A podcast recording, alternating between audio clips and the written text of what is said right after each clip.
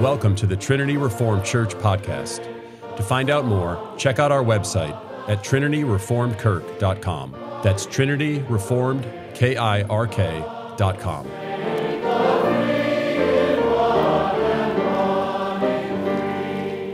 Our exhortation this morning comes from Matthew chapter 9, verses 36 through 38.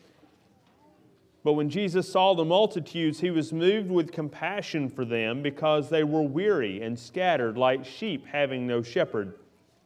Then he said to his disciples, The harvest is plentiful, but the laborers are few. Therefore, pray the Lord of the harvest that he will send laborers into his harvest. The exhortation this morning is especially for children and also teenagers, but as normal, adults can probably learn something from it as well. The verse says that Jesus saw the multitudes. Now, when we think of seeing, we think, well, I've got eyes, I can see. But, but Jesus didn't just see, He looked at them. And it says also He had compassion on them.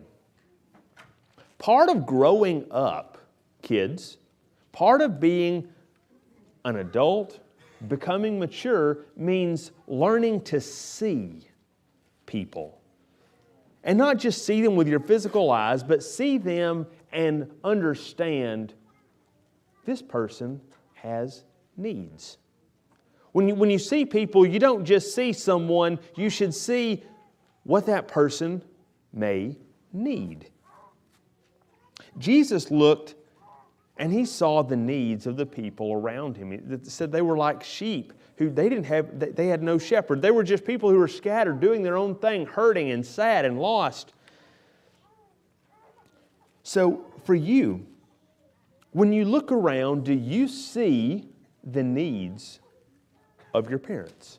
Do you see what your parents need? Do you see what your siblings need?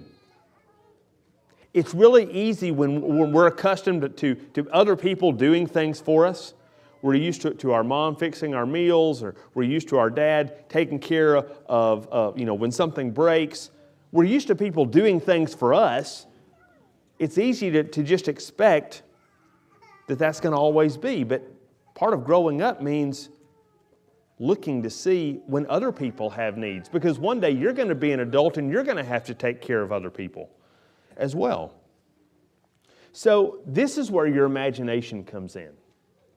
Now, all kids claim to have an imagination. So, this is where you get to use your imagination. Think about when you see other people, think about what would it, what's it like to be that person? What is that person facing? What is he or she having to do right now that's really hard? So, right now, there's a lot of people sick. Think, does this person, you know, my mom or dad's coughing a lot. Maybe they need a cough drop. Maybe they need something to drink. My, you know, my brother or sister's on the couch or in, in her bed. Maybe you should take something to them, their favorite toy, something like that. Do, do you think this way? So, this is, this is what Jesus did for us. Jesus looked and he saw the people, he saw what they needed.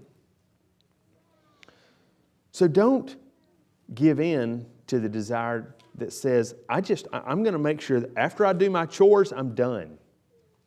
No. Doing your chores is the start. After you do what's required, then you get to do a whole lot more. And there'll be plenty of time to play and read and do all of that. But learn to be like Jesus. Learn to look and see what others need, and then help them out with that. Thanks for listening.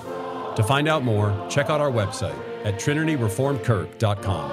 That's trinityreformedkirk.com.